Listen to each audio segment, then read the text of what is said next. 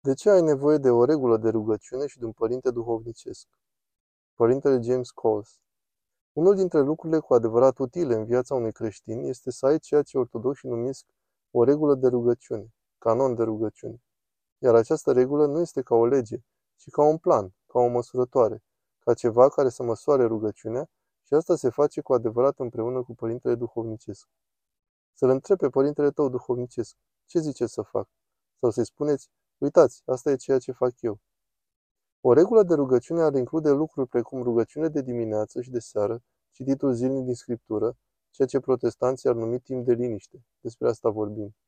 Probabil și de fapt, pentru persoana dedicată care ține cu adevărat această disciplină și spune rugăciunile, citește scripturile și mărturisește păcatele, despre asta vorbim când spunem despre regula rugăciunii.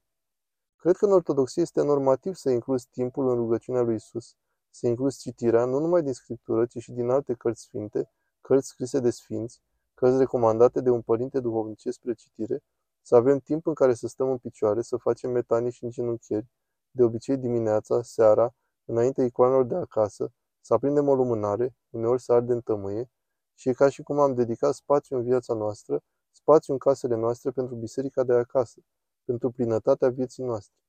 Adică nu vrem să fim doar creștini de duminică dimineața, Trăim această viață urmându-L pe Hristos și este nevoie să ai o rutină zilnică. Și rutina este să ai un fel de plan. Oricine care trece prin Biblie într-un an sau ceva de genul are nevoie de 30 de minute pe zi sau mai mult sau cât îi ia, dar e nevoie de ceva efort. Deci regula de rugăciune necesită de obicei ceva efort. Trebuie să fie fezabilă. Modalitatea de a face acest lucru este să-l întrebați pe preot. Părintele, asta mă gândesc eu. Ce ați zice să fac? Oamenii fac acatiste, fac lucruri diferite în zile diferite. Citești viețile sfinților. Citești despre Ava Efrem din Arizona. El scrie despre rugăciunile de priveghere pe care le făceau ei. E doar regula lui de rugăciune ca monah. În unele nopți citea mai mult decât în alte nopți, în unele nopți se ruga cu rugăciunea inimii, rugăciunea lui Isus, în alte nopți nu atât de mult. Exista un flux, dar a existat întotdeauna o regulă, de genul, acesta e drumul pe care mergem, așa facem lucrurile. Asta include întotdeauna scripturile, întotdeauna include o carte de rugăciuni. Nu înseamnă că rămânem doar la cartea de rugăciuni. Unii sfinți sfătuiesc că odată ce inima ta este caldă și reușești să te rogi, atunci să continui. Înseamnă că te rogi acum. Ajută să-ți păstrezi inima caldă.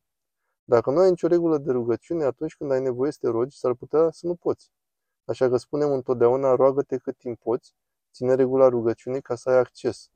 Nu e nimic mai rău ca atunci când cineva se îmbolnăvește și nu are acces la rugăciune sau la Domnul, pentru că au mers la biserică, dar nu prea s-au gândit mult la altceva. Nu e ca și cum ar fi oameni răi, doar că nu sunt oameni rugători. Așa că având regula și din nou ceva fezabil cu îndrumarea preotului, ajungi pe o traiectorie lungă către Domnul. În loc doar să te lovești de probleme și să-L chem pe El, ajungi pe această lungă traiectorie spre împărăție. Unele sunt mai lungi decât altele, dar pe traiectoria spre împărăție și când este timpul să te rogi, știi ce faci. Îl știi pe Domnul.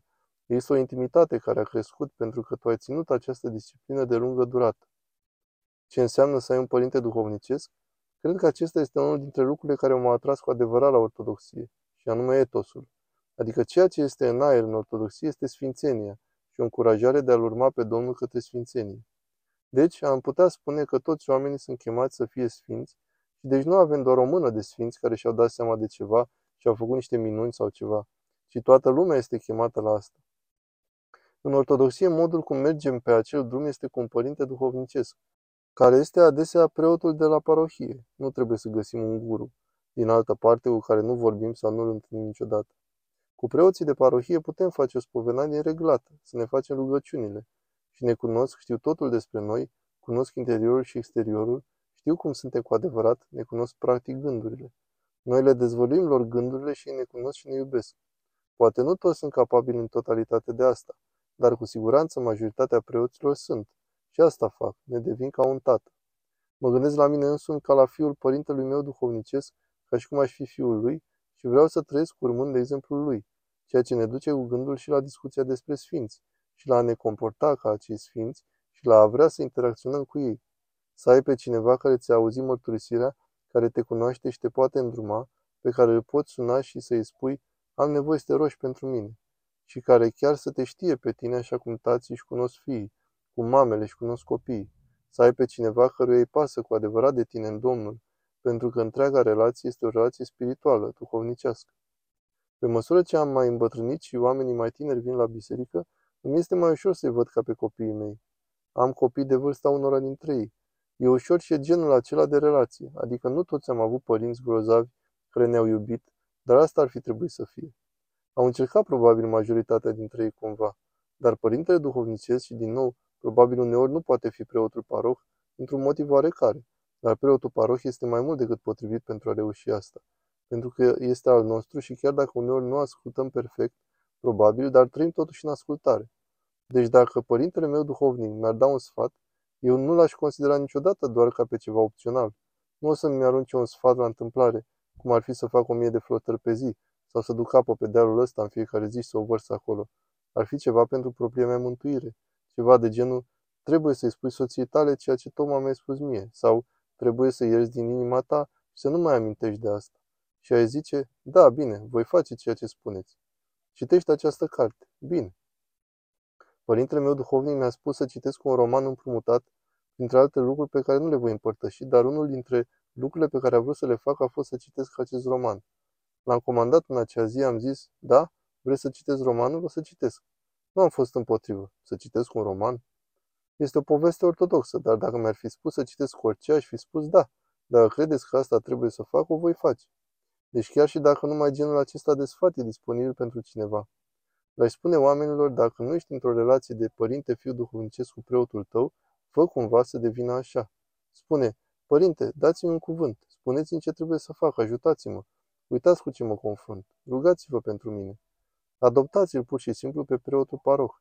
Oamenii vizitează mănăstiri și își fac acele legături duhovnicești acolo și e bine și așa, adică și asta se întâmplă. Dar în general ar trebui să fie cineva disponibil pentru tine. Eu niciodată și știu și alți preoți care nu fac asta. Adică dacă mă duc să țin o cuvântare undeva și lumea vine și zice vreți să fiți părintele meu duhovnicesc? Eu zic nu, nu locuiesc în Minnesota. Aveți un preot paroh, e mai mult decât potrivit. N-ar trebui să avem impresie așa de înaltă despre noi că nu am putea fi ghidați de un preot obișnuit care iubește pe Domnul. Da, pot exista situații specifice care sunt diferite, dar în general preoții se străduiesc, stau la altar în curăție, încearcă să ne unească, să primim măcar un impuls în direcția corectă. Am atât de mulți frați preoți care sunt atât de buni ca părinți duhovnicești și oamenii lor chiar cresc împreună cu ei. Numai să ne uităm la asta. Există cu adevărat mult har care coboară în acea relație. E încântător.